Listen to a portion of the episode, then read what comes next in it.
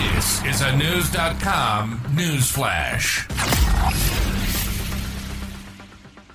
Not only is garbage showing up in our oceans increasingly, but now in some cases it is becoming part of our geology.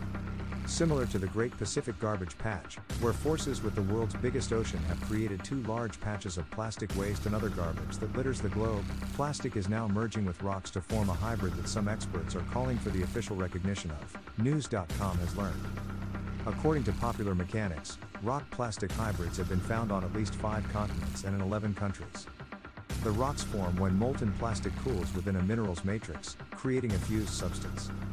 Deyi Hou, an associate professor at Tsinghua University in China, and his colleague Liuwei Wang recently wrote a paper detailing the hybrid rocks.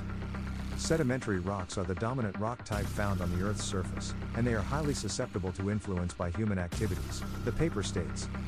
We contend that these novel plastic forms meet the criteria of a sedimentary rock. We propose the adoption of an existing term plastistone with a revised definition to collectively describe these novel plastic forms. In March, geologist Fernanda Avelar Santos made a strange find on the Brazilian island of Trindade. The peculiar find turned out to be stones that had fused with plastic trash from the ocean. According to Popular Mechanics, there was a similar find 10 years prior to that. Geologists in Hawaii discovered rock plastic hybrids. Since, such specimens have been found on five continents and 11 countries, according to the paper by Hou and Wang, who are calling for the plastic rocks, previously described as plastiglomerate, plastitar, plasticrust or anthropoquinas, to be officially named plastistone. Hou and Wang say in the paper that the plastic rock hybrids usually form from land-based plastics that are burned. It then is held within the mineral matrix when it cools down, a process called diagenesis the rock plastic hybrids could pose serious problems for the environment.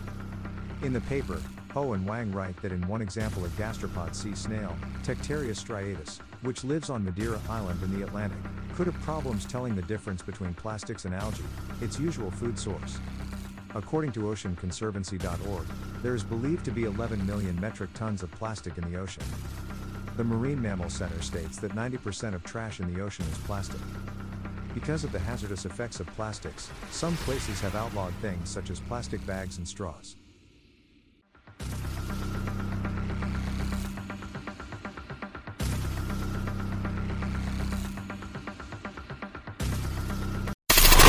Knowledge. Knowledge.